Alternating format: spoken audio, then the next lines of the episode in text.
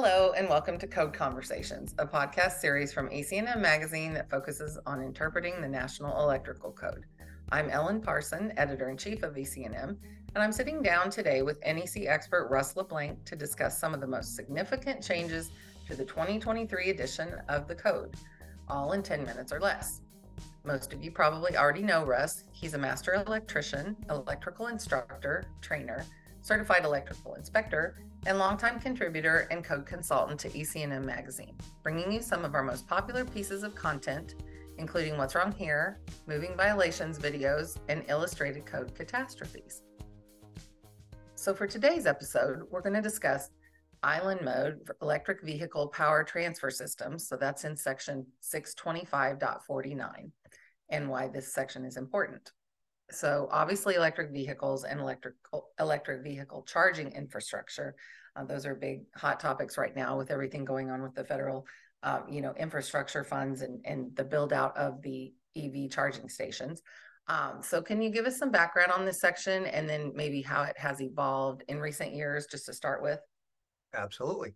First, I would like to review a few definitions. In, okay. in basic terms, the electric vehicle power export equipment, or EVPE, is the vehicle equipment used to provide power at voltages of 30 volts AC or 60 volts DC and higher to loads external to the vehicle.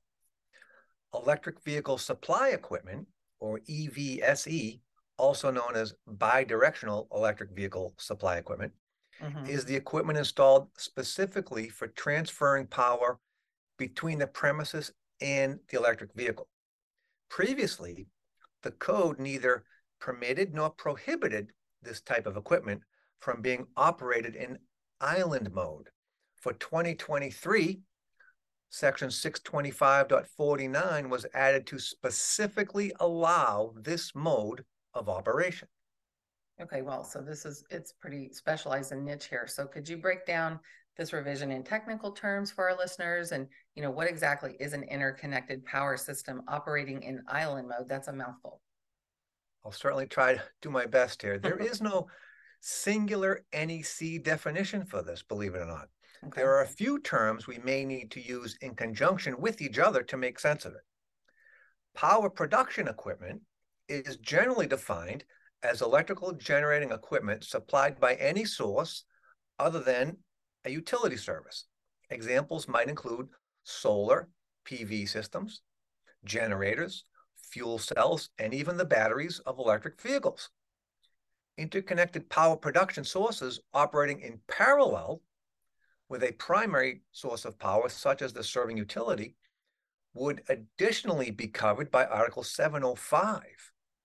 Island mode for power production equipment, such as the electric vehicle equipment, allows energy to be supplied to loads that are disconnected from any other power source, such as the electric utility.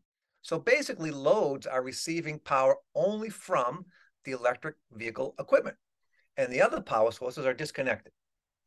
Okay, so how did the code language change for this section in the 2023 edition? And how does this revision affect electro- electrical professionals in the field doing this type of work?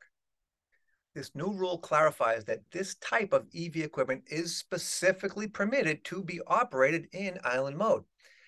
In addition to newly added 625.49, the definition of island mode itself in Article 100 was revised to better align with the definitions of standalone systems and microgrid systems.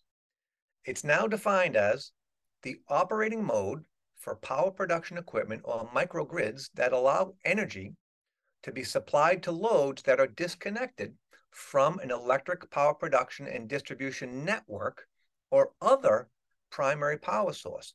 So there may be some type of transfer switch, for example, that disconnects the electrical utility power while the EV is powering loads in the building.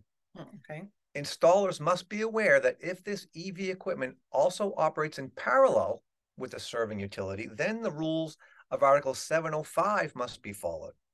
And 705.6 requires this equipment to be listed or field labeled for this interactive function. Okay. Does does this apply to residential work mainly or also commercial and, and institutional applications?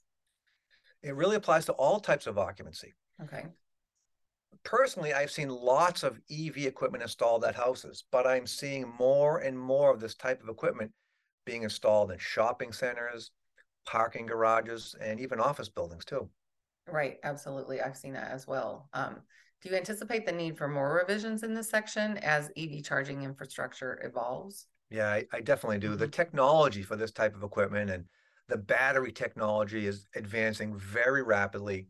And the industry and the NEC will need to keep up with these rapid advances. So I Right. absolutely expect Article 625 to keep evolving the way Mhm. Article 690 has evolved dramatically over the past few cycles, as solar technology has also rapidly evolved. Mhm. Well, this will be a subject we definitely have to keep watching and we'll keep talking about on these podcasts because as this comes available, we'll need to report to everyone what, you know, changes have happened and how that applies to them.